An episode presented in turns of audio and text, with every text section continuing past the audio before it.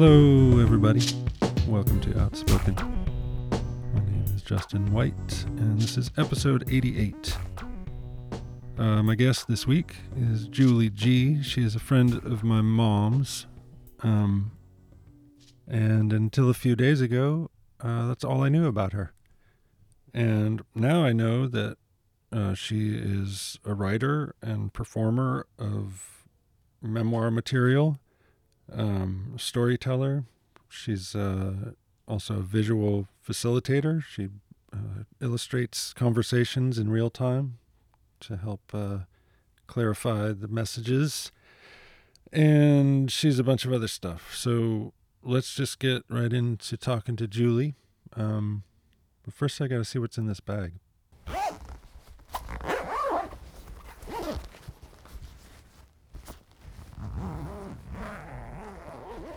So I I don't know if you've had you've had a chance to listen to a few, but I don't know if you've thought much about what you'd like to talk about. Um, and I don't know what to ask you. I just you're a friend of my mom's, and uh, that's good enough for me. Uh, my mom tends to hang out with some pretty fantastic people, so you know, uh-huh. you came highly recommended, and uh, yeah, I'd just love to hear about you know a little bit about your story. Yeah, either past um, or present, or or both, or non chronological, or however you want to. Okay, get, um, tell it. Yeah, I guess. I guess the the story that might be that I'm currently sort of trying to figure out different ways to tell it um, are we kind of touched on it a little bit in our pre-record bit, but um, I, as an artist, am a I write and perform autobiographical material, and it tends to be somewhat um, revealing content. Um, some people might think it's sort of daring to talk about um, well, the, the, show that I'm currently doing, which is about working with a sex surrogate. And as someone I'm uh, who used to be, I'm still shy on the inside, but um, it's not as convincing. But I still am a shy person and definitely an introvert. And I never had, um, I guess my idea when I think about people getting up on stage and performing, that persona is not one that I relate to or that I think that I am. Like I wasn't a theater kid, and so it's uh, I was someone who, for most of my young life and into just you know last week probably um, used invisibility as a coping mechanism. It was very it's comfortable for me to be invisible in a group, and so um, it's interesting to me that I have chosen uh, this art form that's an extreme exposure, you know, to get in front of an audience, to, to be telling my own story about something that usually starts off for me as as a thought like I would never want to get on stage and talk about that. So right. it's kind of wacky to me that what that that I do that. Given my history of um, feeling much more comfortable being uh, invisible. Right. So do you have so, do you know do you have an understanding of how that came to pass? Um I don't know that that I have necessarily the one answer for that, but I what what in what we were just talking about was you know a desire that I had as a child and um, to know what I wanted to be when I grow up. Like that question was um, I don't know that I ever actually considered that question as a child, but it was more like in my uh, college years and um, until I was 40, I, I, worked in a restaurant. I waited tables for 25 years. And I, um, that was a type of work that I ended up in. And it was always, um, it felt to me like it was the thing I was doing until I figured out what I was really supposed to be doing. So right. when I was getting into the, you know, over 20 years of doing that, and it seemed like I should have figured it out by now. Uh-huh. And I, I didn't, I didn't have a lot of pride around uh, working in a, a restaurant. Um, and I had a lot of shame around that, and it was always a painful question in social situations. Or so, what do you do? You know, right. um, it's not grown up enough to have that right. job. You know, or even when I was waiting tables, people would say to me, "So what else do you do?" Um, Uh, so you know, even in the even in the work itself, people were assuming that there was something else that one must be doing. right. You know, you don't grow up wanting to be a waiter. right. Uh, but it is one of those jobs. Sorry to interrupt. Um, no. it it is one of those jobs that I, it's similar to mine now as a dog walker, where once you've been doing it for a certain number of years, there it's almost impossible to imagine what else you could do for the for the that you know takes the same amount of time and and has the same Right. return and it's enjoyable enough or you know like I couldn't I can't after being outside for 22 years I could never ever ever go work in an office you know, Right. For any amount of time Yeah. and um, so, and I waited tables too, and and felt stuck doing it longer. I didn't do it for that long. I didn't do any job for that long until dog walking. But when I waited tables, it always felt like I was being pulled back to it because it was better than this or better than that. It's better than whatever else was available. Um, I never, I, I mean, I never really did anything but wait tables. If I think, I, you know, I got my first job in a restaurant when I was 16, which was cooking, um, oddly enough. So I had a little bit of back of the house, but by the time I was 17, I was front of the house and I worked in restaurants until I was 40. So I don't know if I did the math right there, but um, it's certainly enough time. yeah, that's a career. Yeah, Um, and it and it is one of those things that it's hard to imagine how do I apply these skills in some other way. I I I, I certainly had lots of ideas and went running down many different paths, thinking I'll be a social worker. I'm going to be a I'll be a DJ. I'll, I'll do Right. voiceover. um, Did you try any of those things, or were they just? Did they I- would start down the path of like taking classes or learning about it um, and there were varying you know degrees of length of time down the path but inevitably i would i thought that i just was i didn't have the stick to itiveness to um, follow through uh, with something. But i think in retrospect I, it was really that i was trying these different things on and they didn't fit. Um, Right. but it felt like i was just somebody who didn't have enough gumption or focus or Is that what you were being told by someone? um, not that I am aware of, though obviously that message came from somewhere, but I didn't have a family that, you know, had that kind of expectation or disappointment. Um, It does seem like you can internalize that stuff from from somewhere without it being your direct family. You know, Yeah. Yeah. it's it seems like you can just pick it up that you're supposed to be this certain way, and then you beat yourself up when you're not. Um, at least that's what a lot of people do. Yeah. But you were because you were saying you had. I mean, you at first when you were younger, you didn't know what you wanted to do, but you thought that it was just something that one day arrived, right? You thought you would just have this epiphany, and you'd suddenly know, and if you didn't, then something was wrong with you. Right. Well, I really Right. wanted to be, yeah, swept away by something like a drive. Like, I've just got to be a banker, you know, like, or Right. a candlestick maker. Like, I I was waiting for that thing to grab me, I guess. And um, I guess, you know, um, I was smart. I did well in school. And so I also had some idea from somewhere that, you know, well, you're so smart, you shouldn't be waiting tables. Um, Right. Even though that's a tremendously challenging work that is highly underrated and undervalued. And um, totally. when I think about the work that I do, that I've done for the last 10 or 12 years as a, you know, in the world of uh, facilitation, uh, meeting facilitation, corporate meeting work, uh, and visual facilitation, which is the real time drawing of conversations as they happen, like all of that wouldn't have been possible if I hadn't developed many of the skills that I developed waiting tables. Um, yeah, I could see that. Yeah. So, um, yeah. It uh, and I wouldn't have um, when I talk about being a former shy person, it was very difficult to learn to wait tables and not the mechanics of it, but the uh, having to go talk to people that I didn't know. Right. Um, Different people all the time. Yeah, I would say for the first ten years of that career, um, I had a lot of anxiety about that. The first walking up to a table. Wow, ten years. To, Probably, yeah. Oh, in which there was some level of discomfort or awareness around it.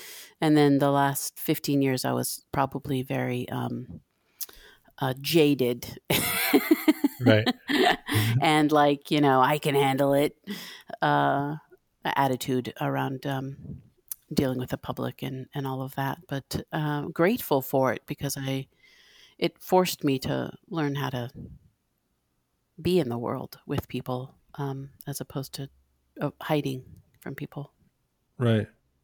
So, so do you think it was during that that long career waiting tables that you decided that invisibility was not the the mode for you anymore, or what, like how did that how did that come off, or how did you did you say like I'm going to go do improv and figure out?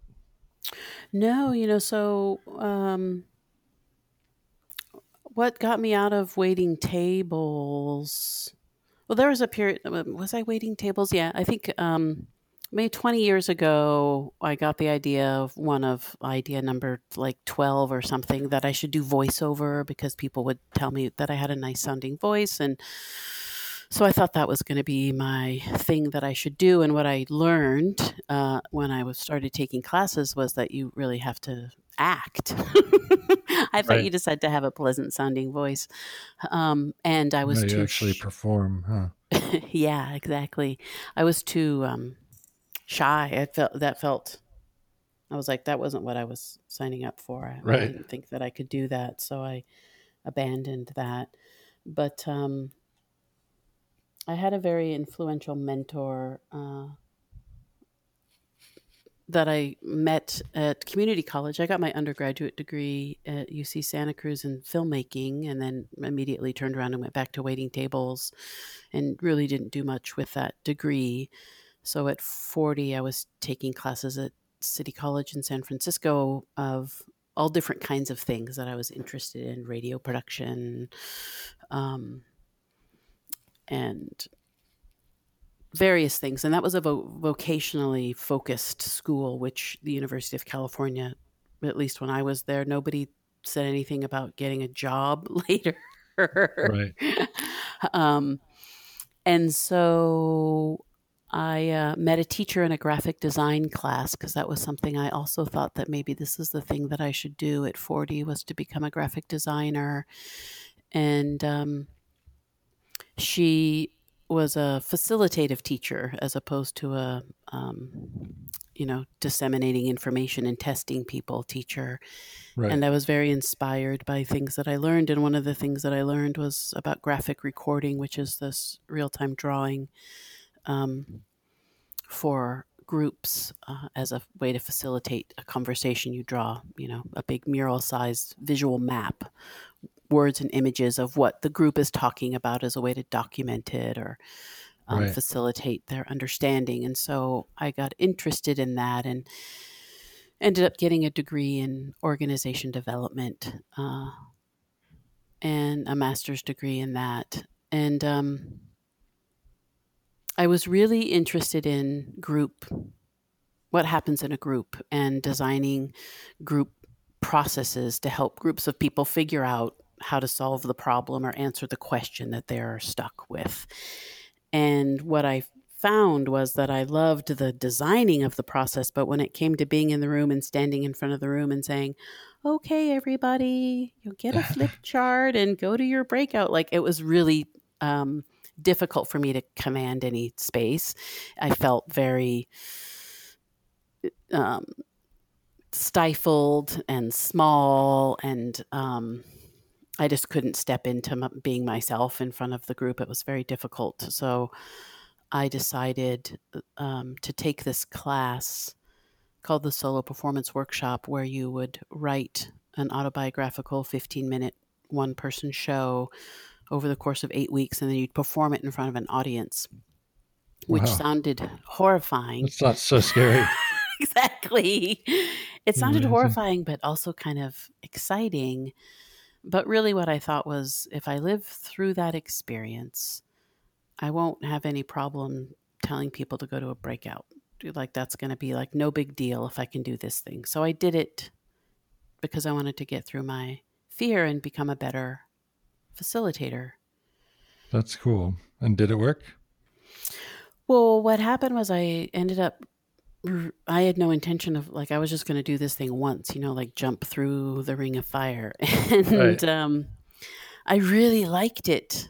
I had um I guess I should backtrack and say that my undergraduate degree I started off as a creative writing major, but I got very scared um with the pressure and procrastination and performance anxiety about writing and sharing writing in class and getting writing done on time. And so um, I abandoned that creative writing undergraduate degree uh, in favor of filmmaking because it seemed slightly easier at that time.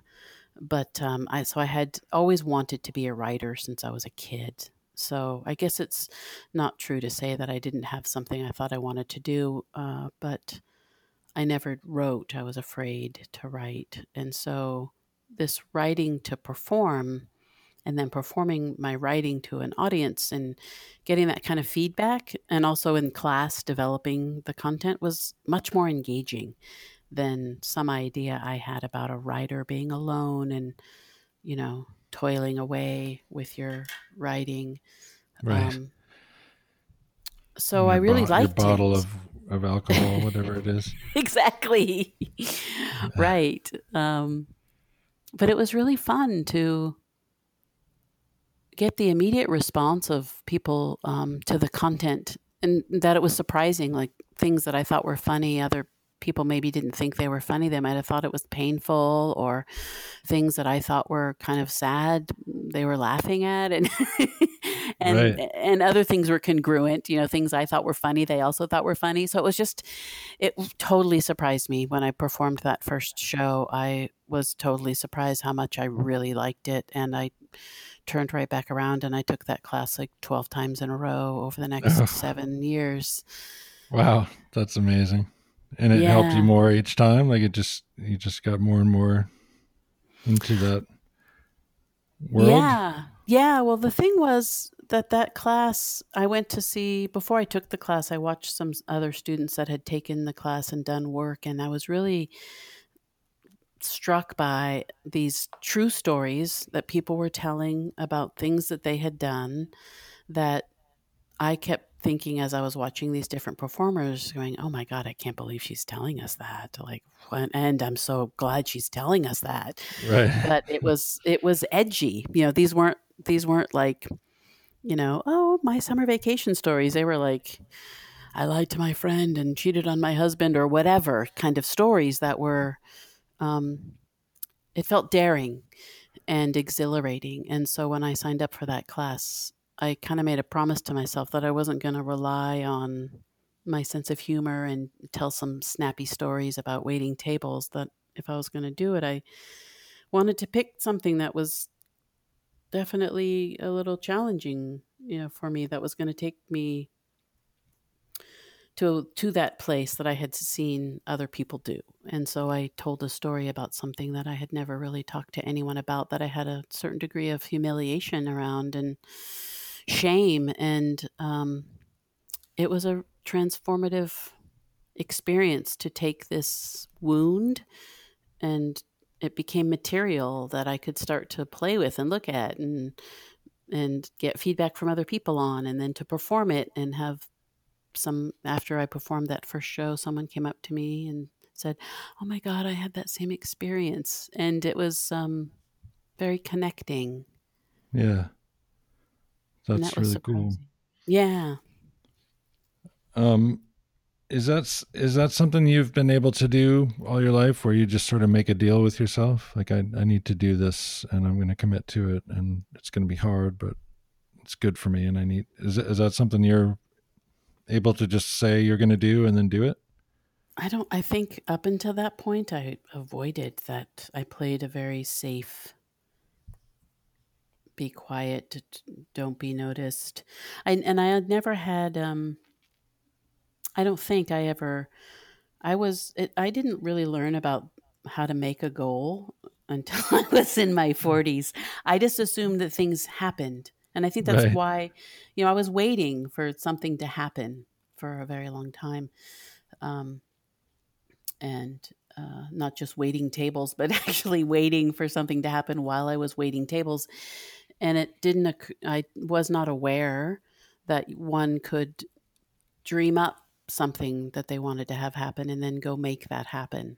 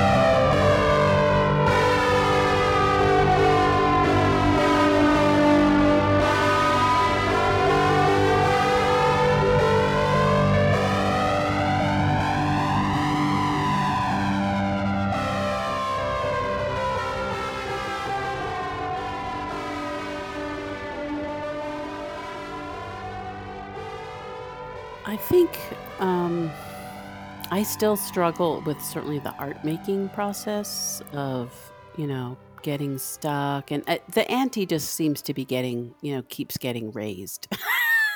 okay. I don't know who whose idea that was um, in life, but uh, you know, How like you exactly? the stakes.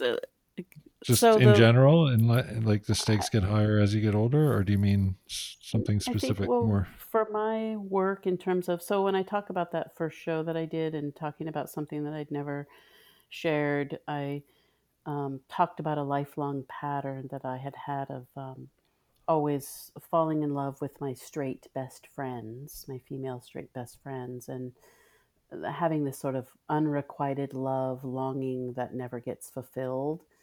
Mhm. And um, you know, at 17, it was kind of like, oh, but by the time I was 40, it was like, oh, that's kind of pathetic.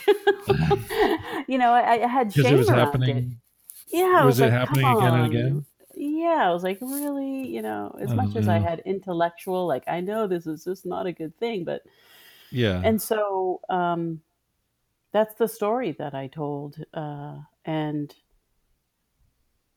that felt risky, very risky. yeah. For, especially for a it. first for a first thing to be revealing. That's pretty major. Right. And, and, because it, wasn't something that I even talked to my friends about. I mean, it was usually my best friend that I was longing for anyway, so it's not like I could hash it out with her. Right. But it Did wasn't you ever? that Did you ever have that conversation with One of your Oh, straight it would friends all who yeah, it would always get to that after usually around the three year mark there would be this sort of confession, like, Oh, I think I'm in love with you and they'd be like, Oh, I really like you, but not that way. So. And then would the um friendship continue or would that cause it to dissolve? it usually would, it, but it would require a lot of painful, you know, grieving on my end. Uh, Yeah. my the friend was usually not as disappointed. Uh, they were disappointed that I was in pain around that or might need to you know disappear for a while because they were like hey Right. what happened to my good friend we had so much fun all the time and Right. You're like, I can't be um anywhere near you because I have these weird feelings. Yeah. yeah so it Unrequited love sucks. It's like uh it's such a shitty one way street. It's not fun. Yeah.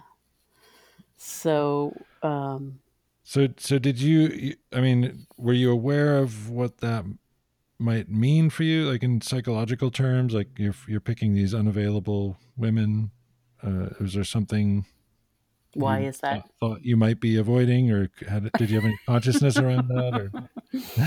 Um, yes, I've invested a significant amount of money on all kinds of healing around that. Um, right yeah, I think, you know, I could give you my nutshell psychological explanation for that. only if only if you want to i'm Sure, i'm I'm just happy to. curious yeah, yeah. So, um, when I was, I, what, this is what I think it was mostly. When I was 11, I, um, I had a very close relationship with my grandmother. My mother was a single mother. So, okay, well, I'll just give you the backtrack a little bit.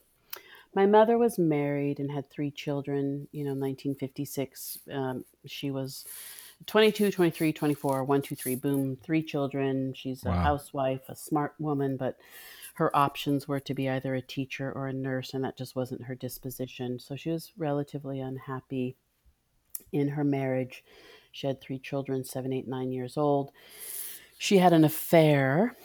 Um, my mother's white and was married to a white man, and uh, the children were blonde and blue eyed. And so um, my mother had an affair with a um, Peruvian man, a brown man, and um, that ended her marriage and she got pregnant with me. So I was brought into this family. My siblings were eight, nine, and 10 years older than me, and obviously looking quite different. Mhm. And uh, so I had, you know, this experience of definitely being an other on the outside, just even um, chronologically in right age, being significantly younger. And then also this family that kind of blew up um, upon my arrival. And so I, um, my mother became suddenly a you know a single parent with four children, in 1966, wow um, in which that wasn't necessarily done a lot. nope And, and um, I spent a lot of time with my grandmother, her mother, um, as a child, and had a quite close relationship with her. And when I was 11, my grandmother committed suicide, and that was a Hmm. devastating experience for me i'm as a sorry yeah as a child or and uh, on many many uh, um, many many levels but just loss um, and so I, I feel like uh, part of my decision um, soul wise was um, I, I feel like my um, tendency towards chasing after un- someone unavailable to love me is in some ways kind of a loss prevention strategy um, that I get to long for relationship, but I don't run the very high risk of actually caring for someone and being loved by someone and and potentially experiencing the devastating loss of that, which is what my experience was um, as an 11 year old, right. Having my grandmother not only die, but to actually choose to leave the way that she did, uh, and the meaning that I made of that as an 11 year old who was not really given any emotional support of how to process that experience. That we, we weren't a family that talked about things, and I didn't go see a therapist or anything. So I kind of lived through that on my own. your mom gave you no guidance at all Not not much. I mean, it was her mother, right? And and all of the Right. complexities of their relationship plus this you know. But doesn't that also mean she has an insight into who she is as a person that would be helpful to share, you know? Like it would make make you her feel mother. Yeah, I feel like you might feel less like it had anything to do with you if she could point to something and say, "Well, she's oh, always had yeah. Trouble with." Yeah, I think so, but I don't know. It was probably a combination of her own overwhelm. I mean, I'm sure that was a painful experience for her. Plus, you know, she's still, she has an 11 year old and a um, 19, 20, 21 year olds. Um, and I think also, at least in our family, and also at that time, there just wasn't a lot of like, let's talk about our feelings. Yeah. so I don't recall receiving very much like, how's it going, Julie? How are you feeling? What's going on? Or if I did, I probably didn't r- respond to it much. I think I was sort of raised to sort of like not be too emotional because my mother had enough going on. I didn't want to add to her workload, so to speak. Yeah. And what was your relationship like with your siblings as you got older? Well, I never, you know, it was always, I w- had both the experience of being the youngest of four and being an only child because my siblings were old enough that by the time I was about 11 or so, my mother had established herself in a career and was able, was making money and was not struggling, struggling like she was when I was born. And my siblings were pretty much sort of on their own, right? They're like out of the house and um, young adults. And so, I had a very sort of merged relationship with my mother as an and I felt much like an only child and because she had more freedom and more money and things that she wanted to do finally as a smart intellectual woman um, there was a way of of life and life experiences she wanted to have that were not available to her when she was you know 10 years prior so Right. we went she took me out with her friends a lot out to dinner went to see a lot of you know foreign films and to the ballet and all of those kinds of cultural experiences that my siblings never were exposed to um, and so it was just a very different dynamic and Yeah. uh, didn't have much connection to my siblings my sister's 10 years older than me and my two brothers were eight and nine years older than me and i've had a challenging relationship with the youngest the my brother who's eight years older than me was you know teased me a lot as a kid and understandably i'm i'm sure i presented a you know a threat to his position in the family having been the baby for eight years and losing Yeah. that to um, to someone so there's been a lot of my experience of him growing up was uh, very antagonistic and teased a lot and just uh, r- generally unpleasant. Yeah. That stuff is so hard to get over when it's like embedded like that. When there's like a Mhm. pa- pattern of w- wounds. yeah.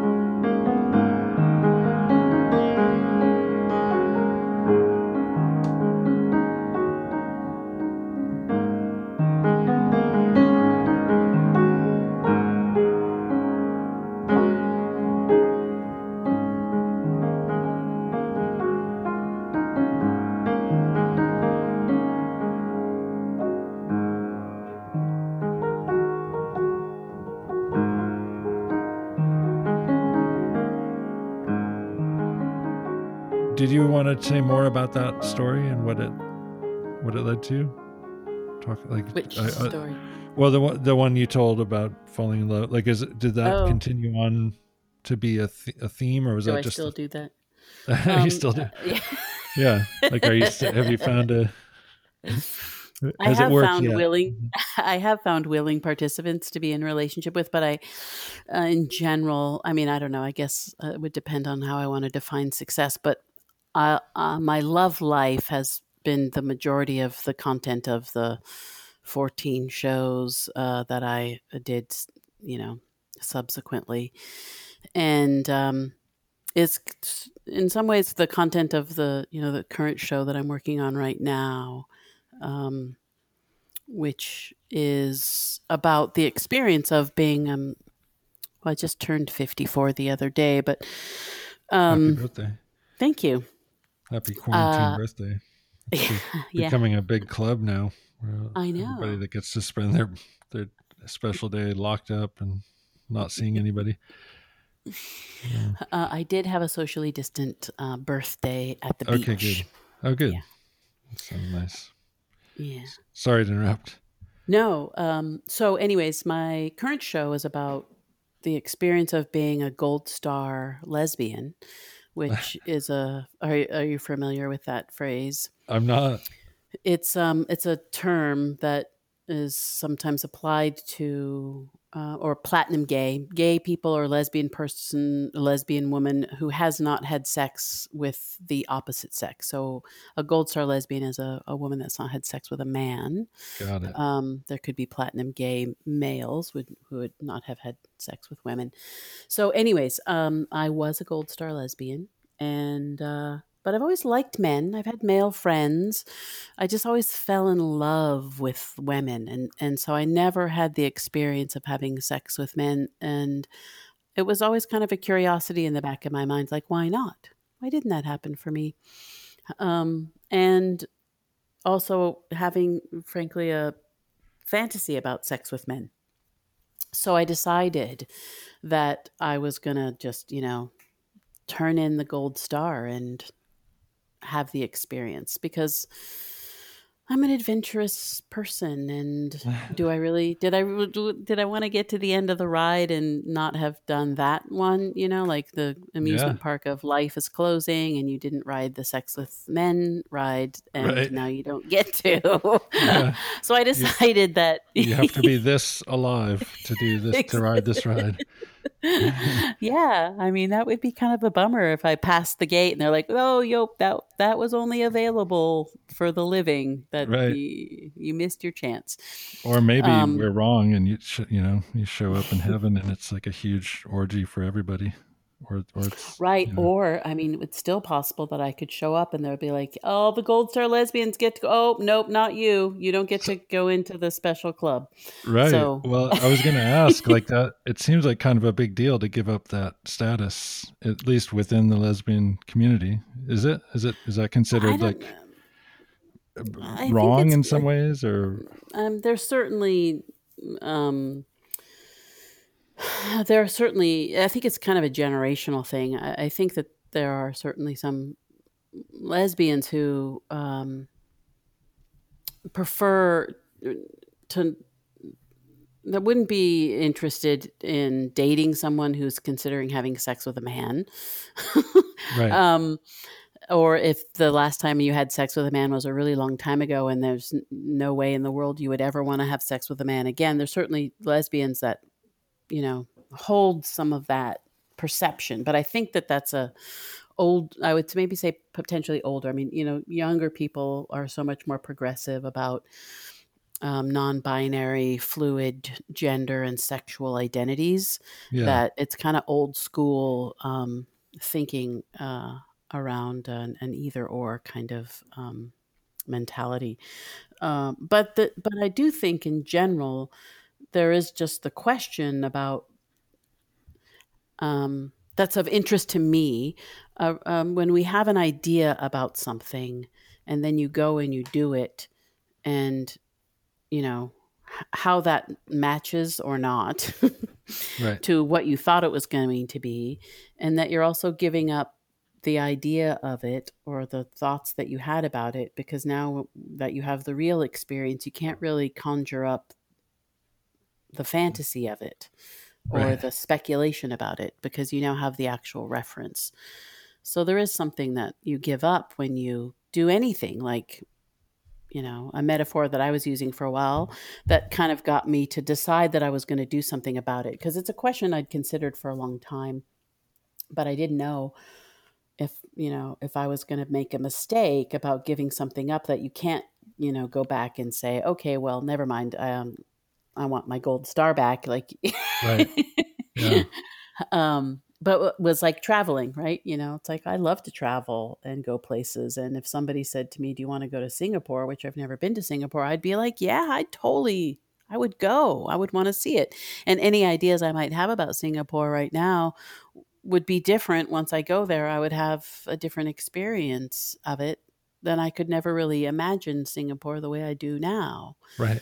Um, and is that really a big deal? Um, and I decided that it that it wasn't that I really wanted to explore the thing. So Okay. I decided that the way that I would do that, I mean, because there's some options, right? Uh, Cer- certainly are. Yeah. How do you find a man? Men- Men don't. uh, If men do have options, they don't always feel like they do. Like at least the men that I'm used to hanging around with, we're not not good at making the first move necessarily. really? Yeah, we're not. I mean, not not me or my friends. Most of us we're dorks. We're not. We're not like, you know, we're not smooth operators. I don't think. I mean, I suppose in certain situations, Uh-huh. and, and maybe I fancied myself that way at one time. hmm But um, anyway, back to your Yeah. Yeah. your So well, I decided that um, that the that I wanted to work with a sex surrogate. That I didn't want to just like go on to Tinder or OkCupid, which is how I've certainly um, met women to have relationships with. It seemed like that was a little bit more complicated because I didn't want to say I'm a lesbian looking to have sex with a man for the first time because it just doesn't seem like that would be a good way you'd to attract start. all kinds of weirdos. exactly. You would get the worst of the worst if that. right, right. Probably. Or maybe I, you get a I- couple sweet, sweet, you know, guys who just were curious or whatever. But you, that seemed- sounds yeah. like conquest material to me. Like that's like the kind of thing most hetero dudes would be like, yeah, you know, exactly. you know, no thanks. I don't think I'd want to be you on the receiving end of that. Right. Or I could just not say anything and enter into that, uh, keeping the fact that I've not had sex with a man to myself. And that seemed weird too. That is pretty Um, weird. It would be hard to. I mean, you'd be so self conscious in Right. during the act. There's no way you'd be able. You'd be thinking only about whether or not you're revealing Right. fact. You know. Yeah. Uh, and I didn't want to hire an escort or a prostitute type of scenario because that also I wasn't sure.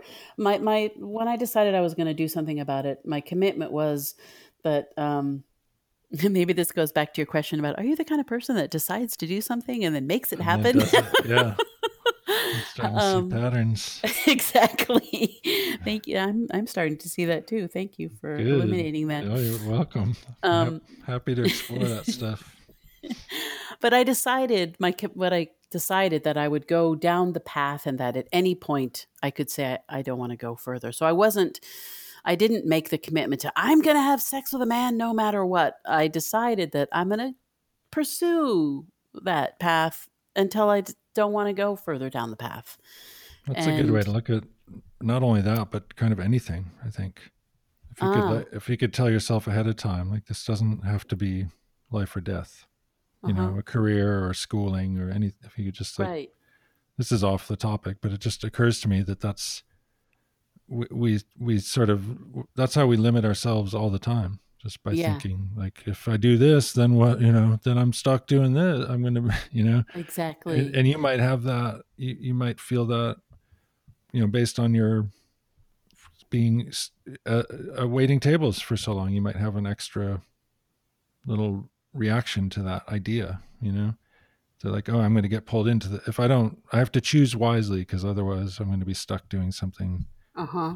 I d- you know anyway that just or occurred to uh, me. yeah no I, I i I like that idea including if it, it you know at 17 when i took the job um, where they taught me how to wait tables if they'd said and you know if you take this job you're going to have this career for the next 25 years. I you know who knows? I would i have said yes? I think. Right. um but uh which is why i didn't want to hire uh escort because that seemed like the decision when this person arrives I mean, of course, uh, I could say no at any time, but it just seemed a little bit too much um, focused on the end result, and I wasn't sure that I wanted to do it that way. yeah, that makes sense. And so, a sex surrogate, at least what I thought I understood that to be, seemed like a slightly therapeutic scenario who and that I'm that they work with people around their sexual uh, issues or experiences. And so it seemed a little bit more intentional.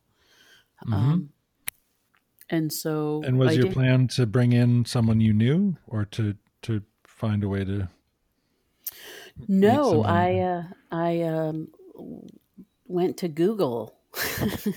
okay. I googled sex surrogate San Francisco and you know, there was a lot of information there, which was immediately overwhelming. Uh, but I decided to uh, reach out to a female sex surrogate to refer me to a male sex surrogate. And I got two referrals, and I chose one of them. And I am no longer a gold star lesbian. and that's the rest that's, of the information. You'll have to come see the show. So, okay. Yeah. Can you say, can you say, do you want to say anything about it, like how it has changed you, or or uh, or do you want to you want to save that for the? I will say this, like people who see you. um, I thought that it was a fairly straightforward problem that I was trying to solve. Oh, mm-hmm. you know, I've never had sex with a man. I'm going to do this thing. And like most things in life, it, it was incredibly more complicated. Uh, really, um, I started writing the show before I even hired the surrogate. I decided that I was going to do this as a show, so that that was new. Most of my shows are relatively fresh content, like, and but this was like like the package hadn't even been opened yet. It was that you know right. I was like Super committing exactly, and so um, and it's much more complicated than just what I thought was a story about a woman who hasn't had sex with a man that hires a man and has sex and whatever whatever happens from that. But um, it has, you know, has many threads to to many different themes. One being what we've already sort of touched on, which is what happens when your fantasy becomes a reality, or you choose to, you know, seek out a real experience of something that you've only ever imagined. Mm-hmm. And then um, the uh, the sex I, I do ha- have had a sex fantasy uh, a fantasy about having sex with men before I had sex with a man that was really it's a very common as I've come to discover a very common female sexual fantasy so there was nothing particularly unique um, but it was really about being desired. Uh, that's the other sort of theme, um, a longing to be desired, and um, I hadn't anticipated exploring that and uncovering that and learning a lot about that uh, and my own experience of it. That that part was a discovery in this experience. My relationship to feeling desired and my own desiring of other people. Huh. So yeah, it was a much bigger thing than just a physical, like, you know, act. Yeah, I thought Check it was it gonna. Right, I thought it'd be kind of a snappy little show. Right. Hey, everybody, I got laid. By, exactly. yeah, here's my star. Right. Uh, um. So, can I ask how that, like, were you reluctant to tell your other lesbian friends and if and when you did what were the what were the reactions well you know it, i've never really had a lot of lesbian friends for starters, I never really felt very connected to the gay community or um, had a cadre of lesbian friends. Um, but what's been interesting to me about sharing this story and this idea, because I certainly talked have talked to, to a lot of people about it before I ever even completed my work with the surrogate, um, and it's been interesting to me that many different people, um, age wise, gender, sexual identity wise, have f- been very interested in the story. And I think interested in it beyond just the sort of, um, uh, what's the word I'm looking for? Just the sensationalistic kind of like, oh, wow, you hired a surrogate? I want right. to hear more about that. I mean, I think on some level it has that sort of like, you know, insider edition right. kind of appeal and just um, the taboo of like you know straight man gay woman what you know right right yes, it definitely sounds like a a show and that it, people are going to want to tune into right right and at 53 you know right and...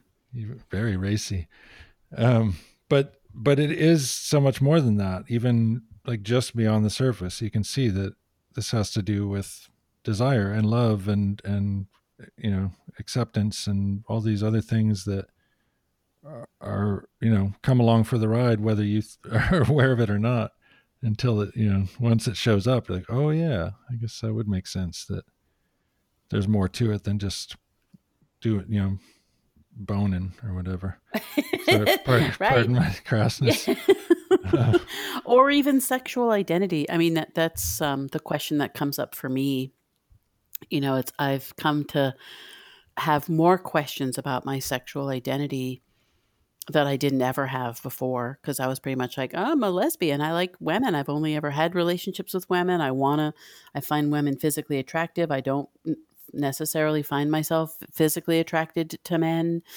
Um, but in this process, I'm, you know, having to really look at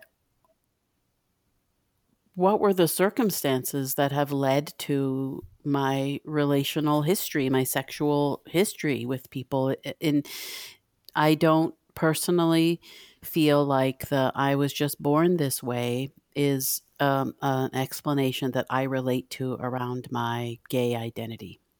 Hmm, and I think that's that that's, yeah. You feel like and it was more uh, environmental?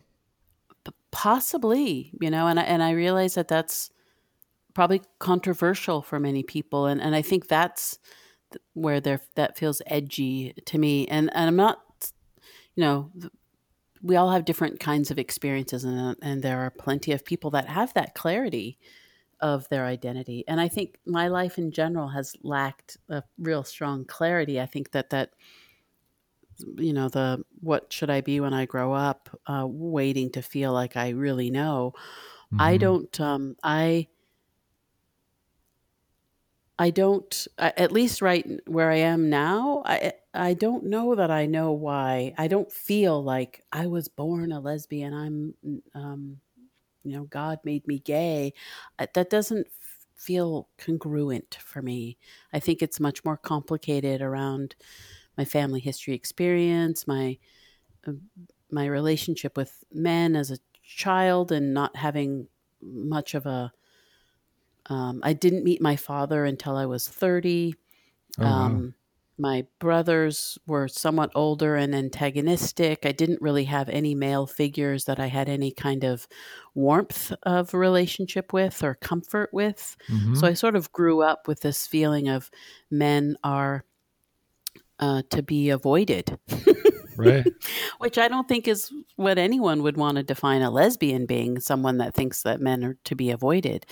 I would like to think that my lesbianism and my gayness is is driven by a desire right. of um, in my soul and longing, and and I'm not so sure how much of it is. Um, so that's that's been interesting.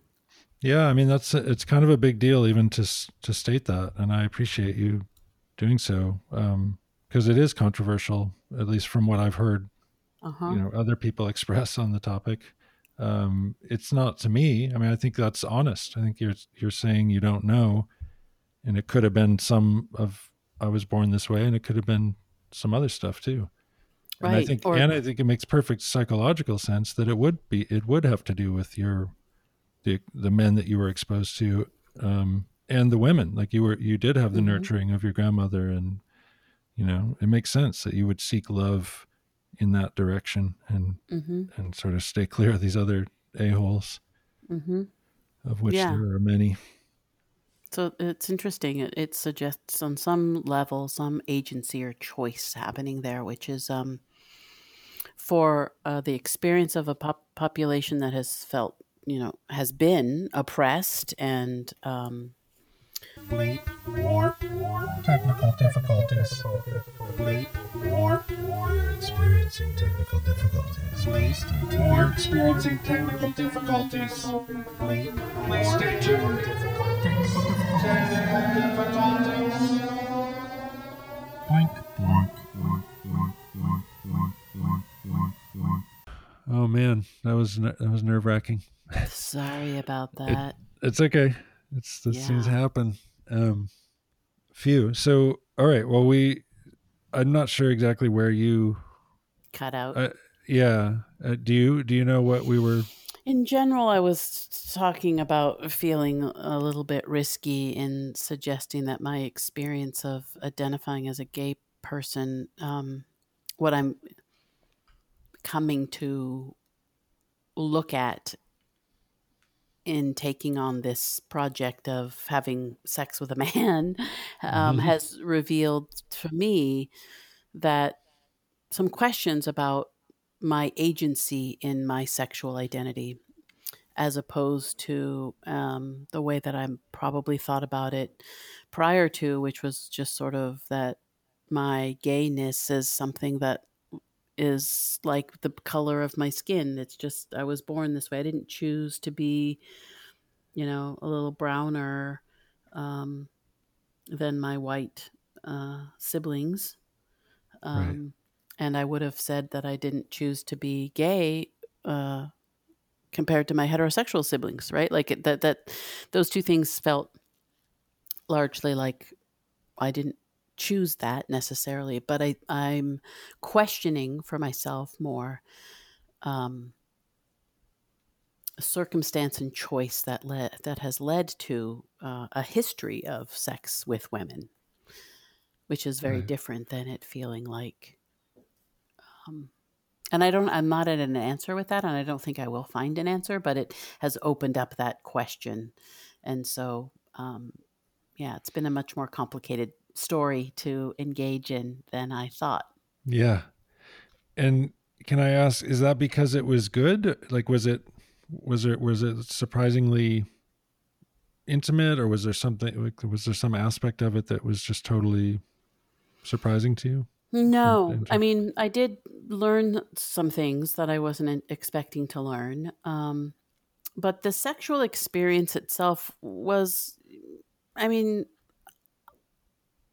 it doesn't, I can't compare it to any sexual experience I've had with anyone else because all of my other sexual experiences have been, for the most part, something that two, two people mutually went into. Whereas hiring someone to have a sexual experience with by definition lacks a lot of the spontaneity and, and creativity and choice so to speak i mean Right. that's not there's a lot that can be done in a paid scenario um, or a therapeutic scenario but um, but it has to be discussed first right? yeah and there's I um think. yeah, I mean, so there is.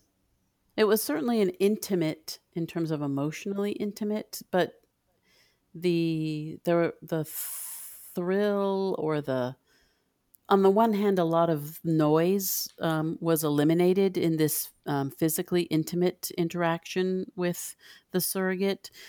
Um, unlike all of my relationships, which had all of the like romance or the drama or the fear or the anxiety about the relationship coupled with a physical, sexually intimate experience. So that wasn't present for the surrogate, which was very interesting because it's kind of like a vacuum, right? It's like, oh, wow, get to just have this physical experience without all the drama.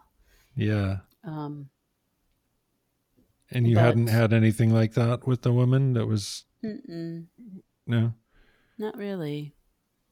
Because even if I, I've certainly had sex with people that I maybe didn't feel as emotionally um, pulled into, but then there's all those like, how come I don't feel this way? Maybe I should. I hope I'm not going to hurt her feelings. You know, all that. Yeah. Yeah. Oh, wow.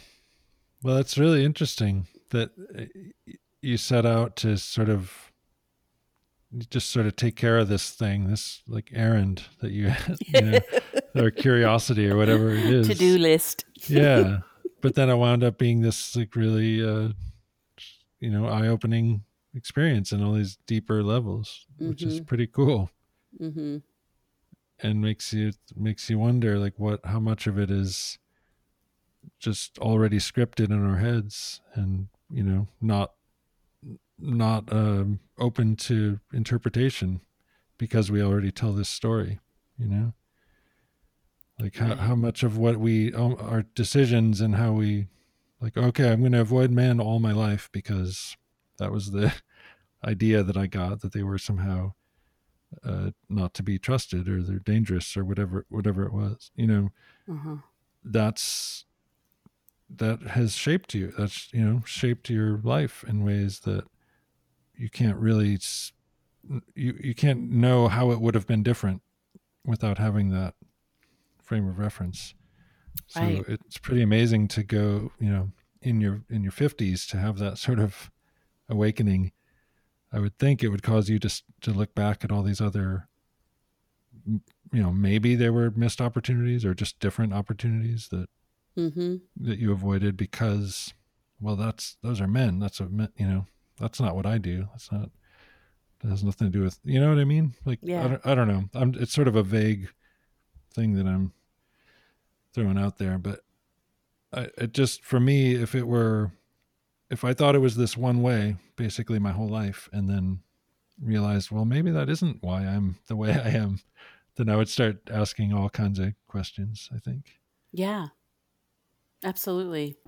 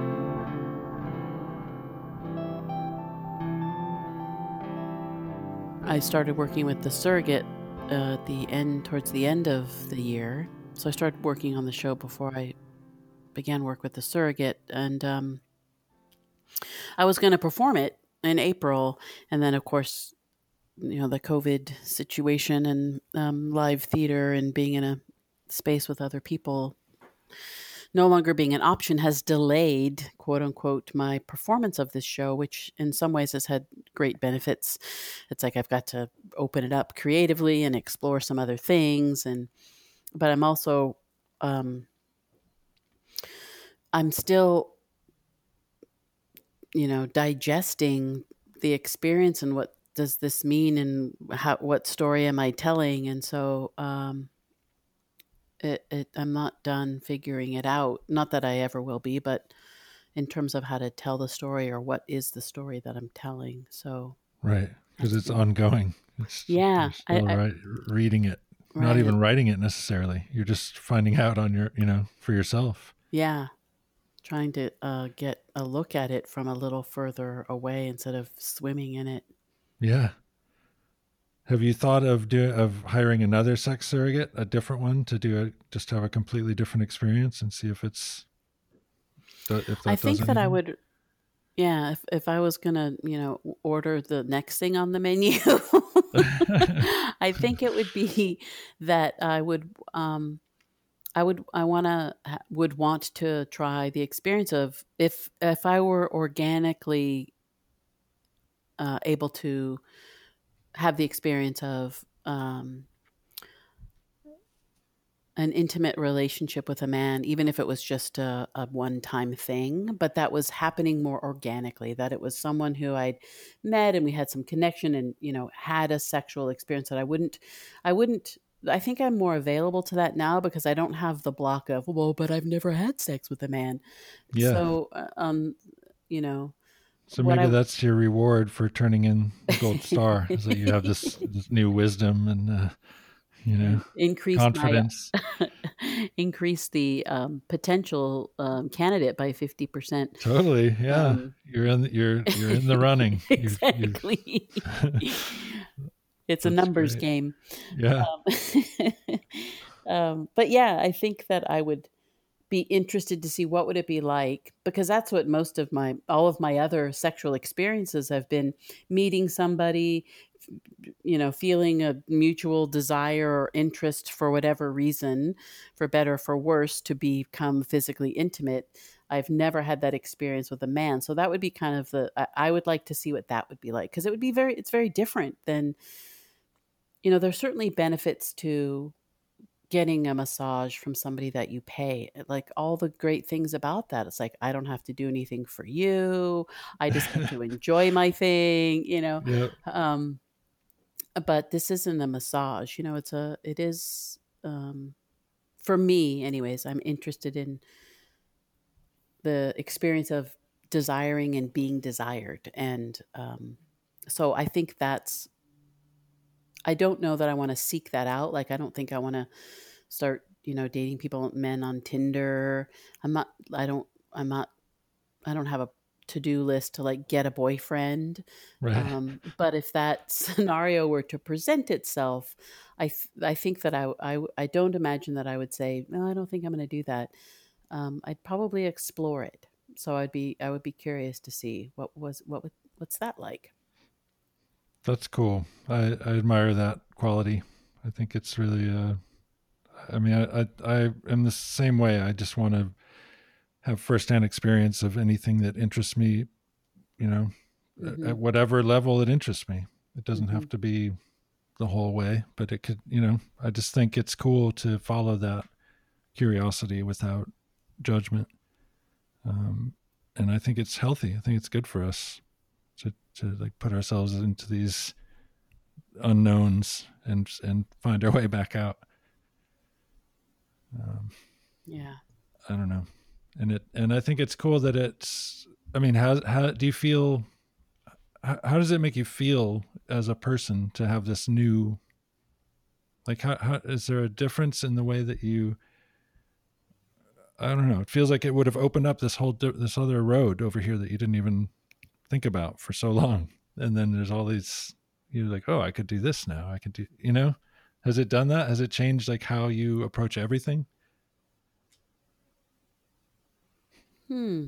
Or other things, maybe not everything, but. Can you ask that question again?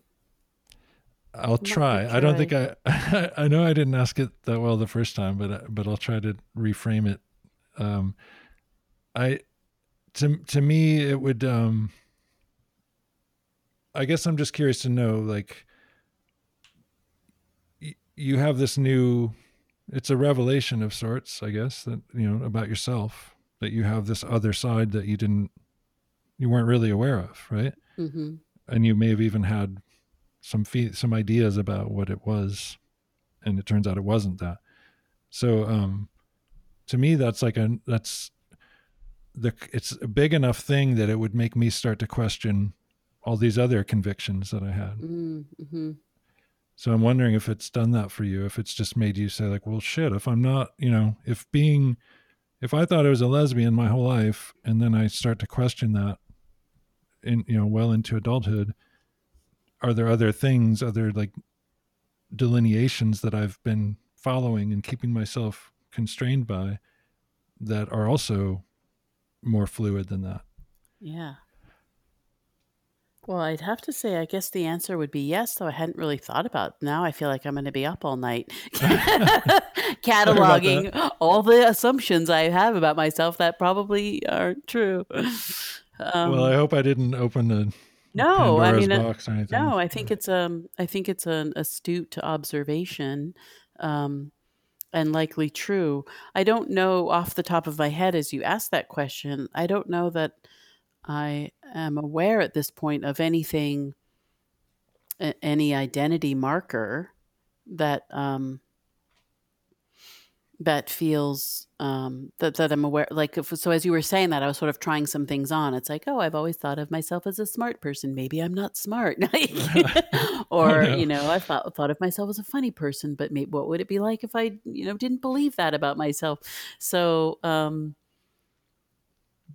but I do think that perhaps the the one that comes to mind for me as an identity that I've definitely rooted myself in is this otherness, you know, and I've already sort of referenced it in our conversation about the story I have about being a brown child in a white family and being younger than everybody and being on the outside and how comfortable I am and my otherness. Um, yeah. I do think that that's uh, the next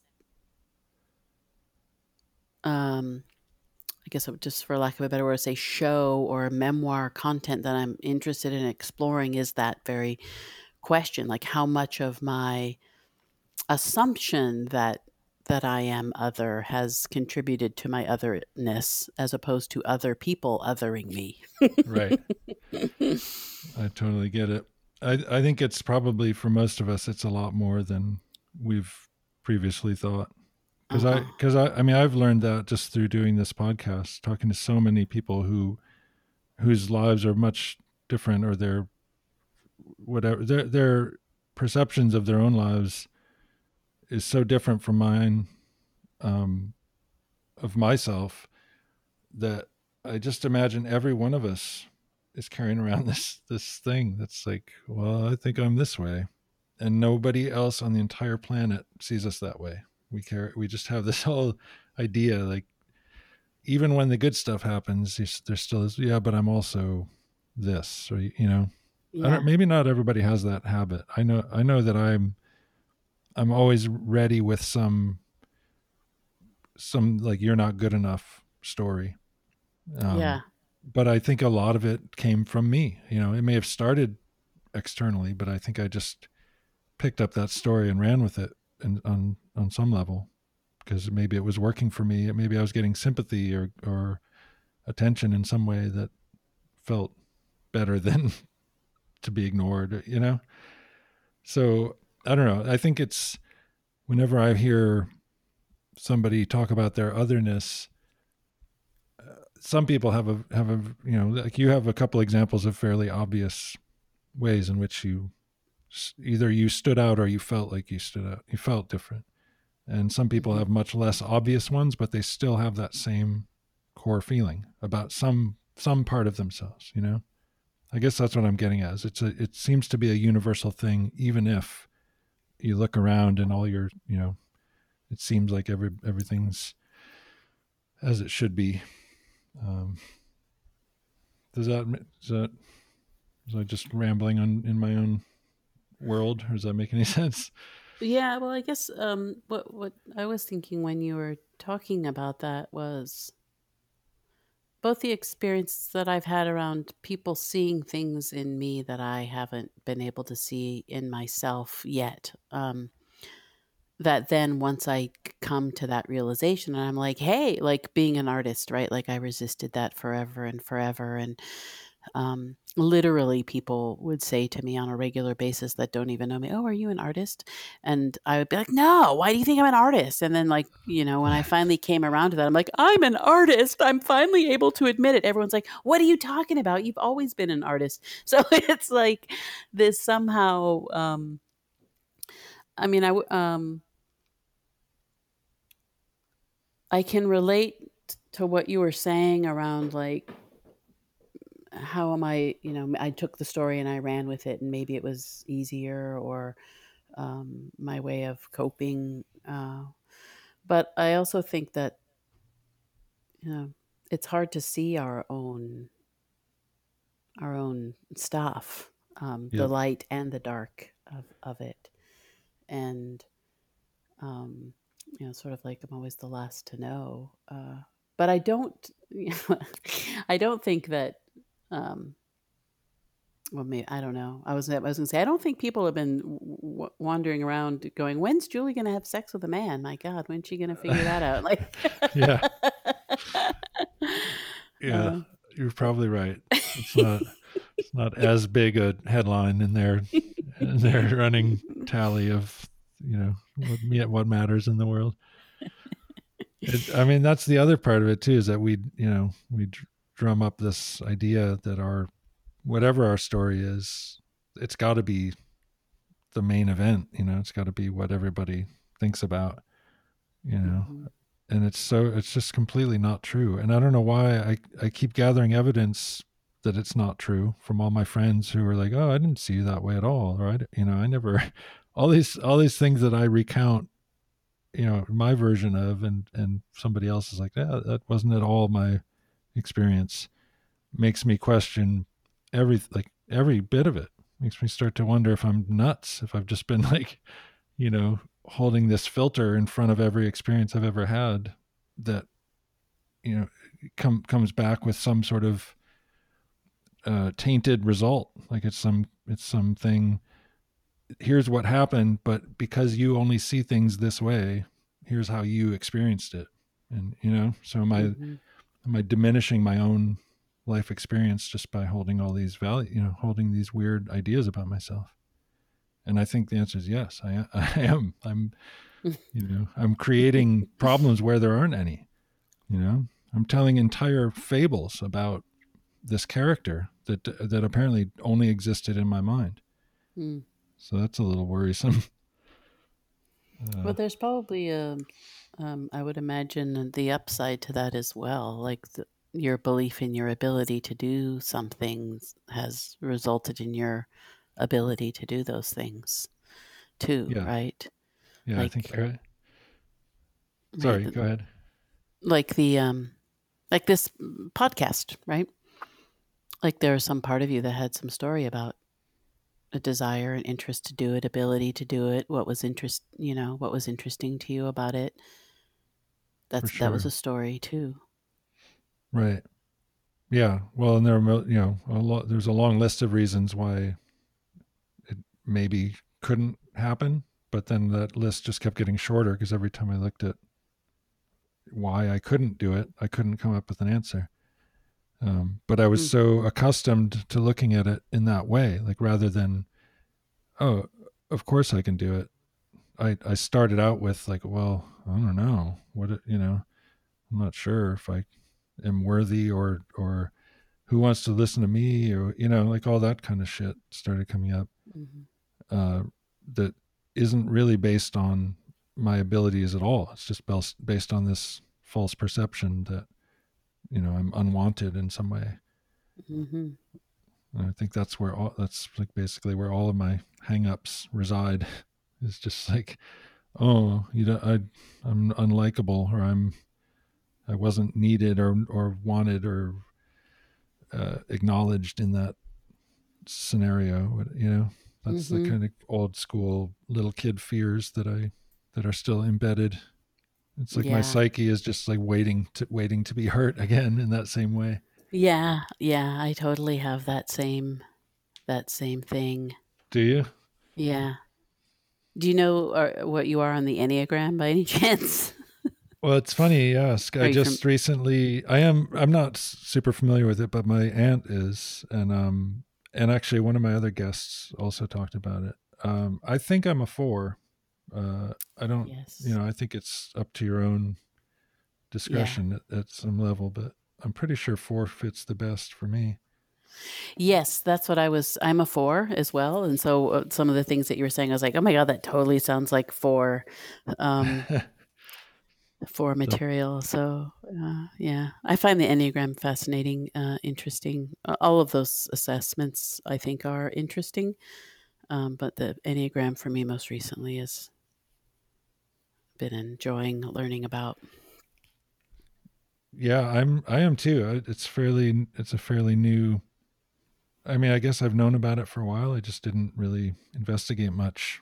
Um, but I've had a couple of good condensed schooling sessions and it it definitely sounds uh it sounds like a better fit for than some of the others because I've done some of the other assessments too and they're a bit more rigid or sort of lead you to believe you can only be like you have to sort of squeeze yourself to fit into the the right Mhm. categories and Mhm. it doesn't seem like that so much with the enneagram No, and what I like about at least the way some people teach it, which I think is good, which is true of all of all of these things, but there's the shadow and the light of that of each of those characteristics, right? Right. The um of the the The- four the as the or what- well, also just of the of the characteristics themselves. You know, the the four as the artist, the creative, the longing to be unique, the and then the shadow of that being the never belonging, not you know focusing on what one doesn't have, and okay yeah, that there's sort of a light and a dark to both, which I appreciate because sometimes the way any of those astrology or um, which that I astrology is a system that I also find very compelling. But sometimes the way some people talk about those things are um, the negative qualities of that. And so the linking for me of the shadow and the light of those qualities, like certainly being creative and being the artist, in, I, I think is generally considered a somewhat positive thing. And yet, what are the the shadow elements on the other side of that? To be able to link those to light, I think, are good, right? Um, yeah, so that's I, a good point yeah, And it's a little more honest too. It's just you know, it, it's acknowledging that we all carry a pretty wide spectrum of you know everything, feelings and expressions, and um, so to say there's a light and a dark makes more sense to me than to just say you're this way. You Right. you're you're you know outgoing. You're an Mhm. extrovert. Um, yeah, but uh yeah i i'm i'm fascinated by all that stuff but i also tend to take what i like and leave the rest you know Yes. like i don't i don't really if i feel like something doesn't fit i i trust my own sense of that over whatever the system is yeah, which i think is a good thing definitely. I think, yeah.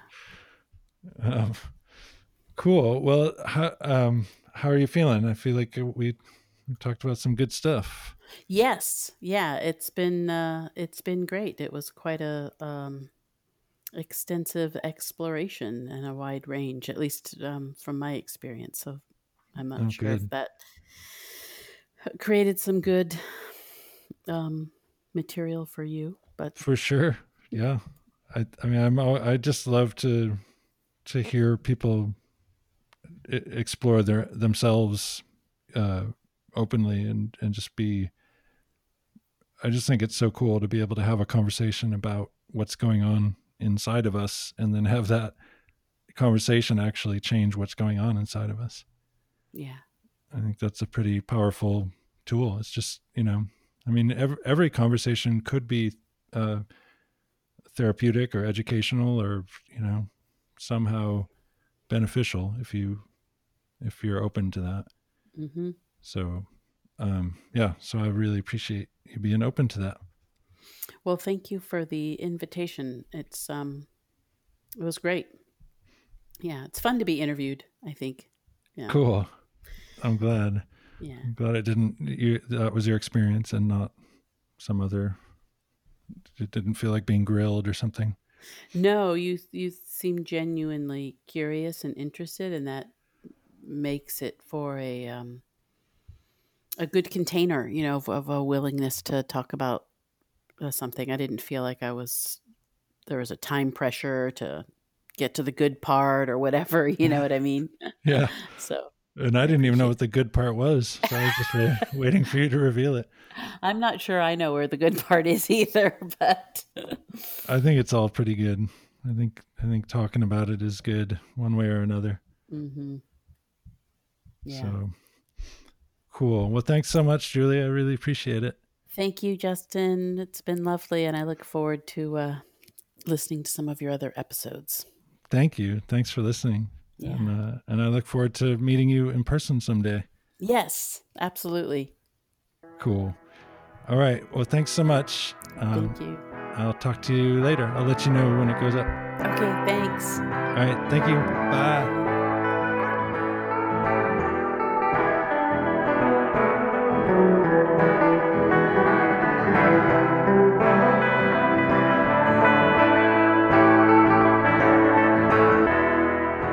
Thanks for listening, everyone. That was Julie G.